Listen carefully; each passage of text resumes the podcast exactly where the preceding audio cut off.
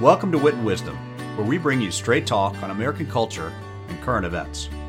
I'm your host, Tom Greene, and I'll be your guide. I don't know about you, but this time of year can be almost depressing.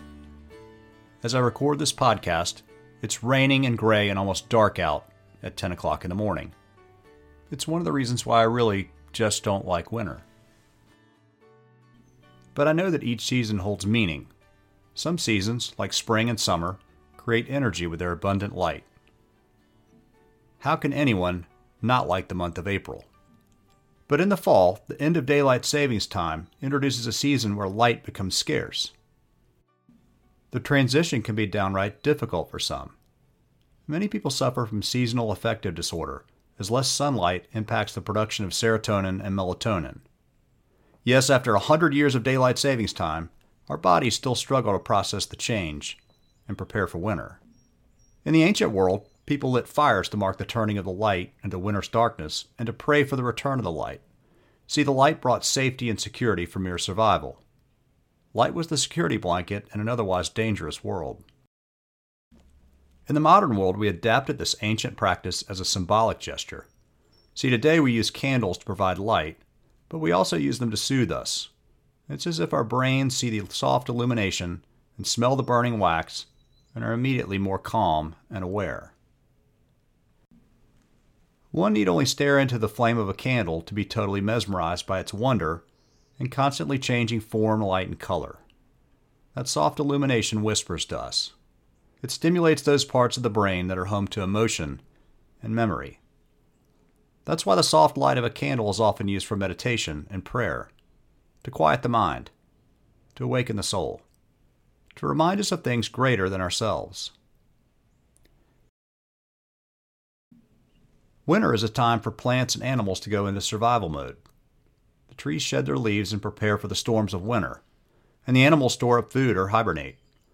Oddly enough, even in the harshest of winters, neither the plants or the animals seem to be bothered by the cold or the darkness. But what can the darkness of winter teach us about life, about struggle, and about survival? Well, British writer Katherine May is the author of a book called Wintering The Power of Rest and Retreat in Difficult Times. May eloquently argues that, like winter, challenging periods of life are natural and inevitable. She argues that these are the most instructive seasons of life that winter is meant to be experienced, not merely survived. That we ought not to travel through the darkest and coldest of times simply awaiting the change in the seasons. But instead, we should seek to discern the meaning of the season, that very alchemy of life. She writes We have seasons when we flourish and seasons when the leaves fall from us, revealing our bare bones. But given time, they grow again. See, the plants and the animals instinctively know that this is not the end of life, but simply a part of life, a time to replenish, a season to be experienced and not merely survived, and that they may evolve stronger in the spring when the sky clears and the birds chirp and the temperature rises. Winter is a necessary part of life, a time for rest and stillness and reflection, an opportunity to grow in the midst of uncertainty. During these months of cold and darkness, the trees shed their leaves but they reserve all their energy and slow their growth. They lean into the wind and blanket their branches in snow. They patiently lean into the peace and the stillness needed for survival.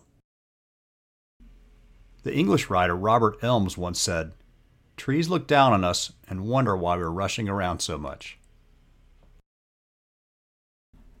We tend to see winter as the end of something, but perhaps we should see winter as a beginning.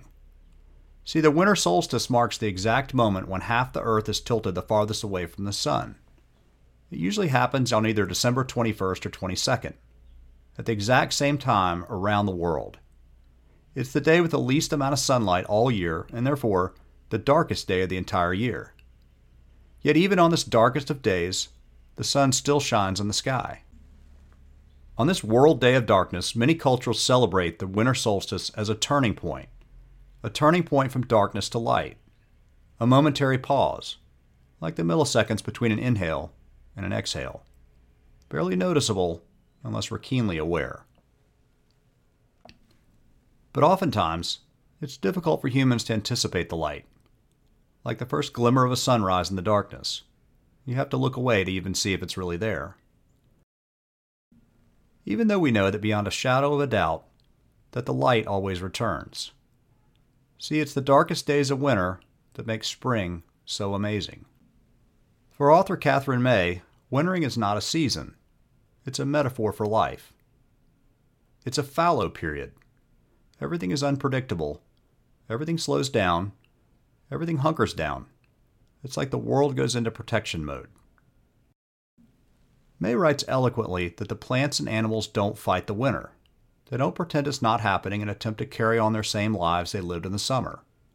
They simply prepare, they adapt, and they withdraw, only to come back rested, replenished, and refreshed in the spring. See, it's the darkest days of winter that make spring so amazing.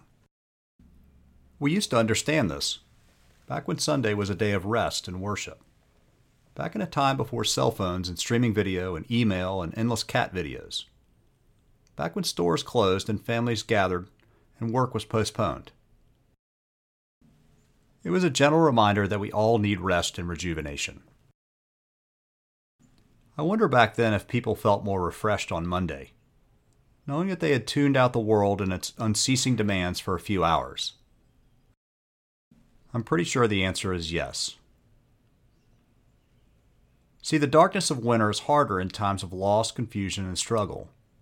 I recently had a conversation with a friend who lost his 18 year old son to suicide. It was one of those gut wrenching conversations that you'll never forget, with lots of tears. He's deep into the winter of darkness. I felt his pain deep in my soul. But I'm reminded of Katherine May's words If happiness is a skill, then sadness is too. Perhaps through all those years at school, or perhaps through other terrors, we're taught to ignore sadness to stuff it down in our satchels and pretend it isn't there. For my friend, after a lengthy period of excruciating pain, he's approaching a personal solstice, a turning point.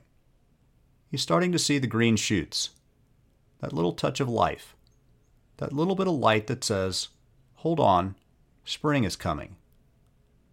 He won't ever be rid of his pain, but he'll learn that the light always comes, slowly, eventually, to replace the darkness. Like the light that comes in spring, it breathes life into all living things the plants, the trees, the animals. They awaken with the energy of resilience, having survived the fallow period.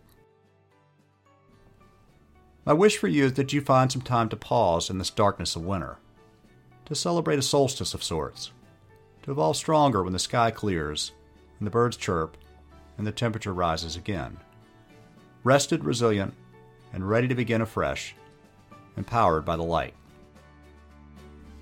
In the meantime, the greatest compliment you can offer is to share this podcast with a friend, perhaps somebody in the depths of winter, waiting for the light.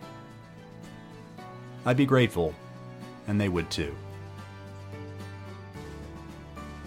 You've been listening to Wit and Wisdom with Tom Greene, where we give you straight talk on current events and American culture. Thanks so much for tuning in, and feel free to check me out on any of the social media platforms at Tom Green with an E Writer. That's Tom Green Writer. Or you can visit me at my website where you can catch all of my back articles at tomgreenwithane.com. Tom Green with an E.com. So thanks for tuning in, and remember, until next time, nothing beats nice.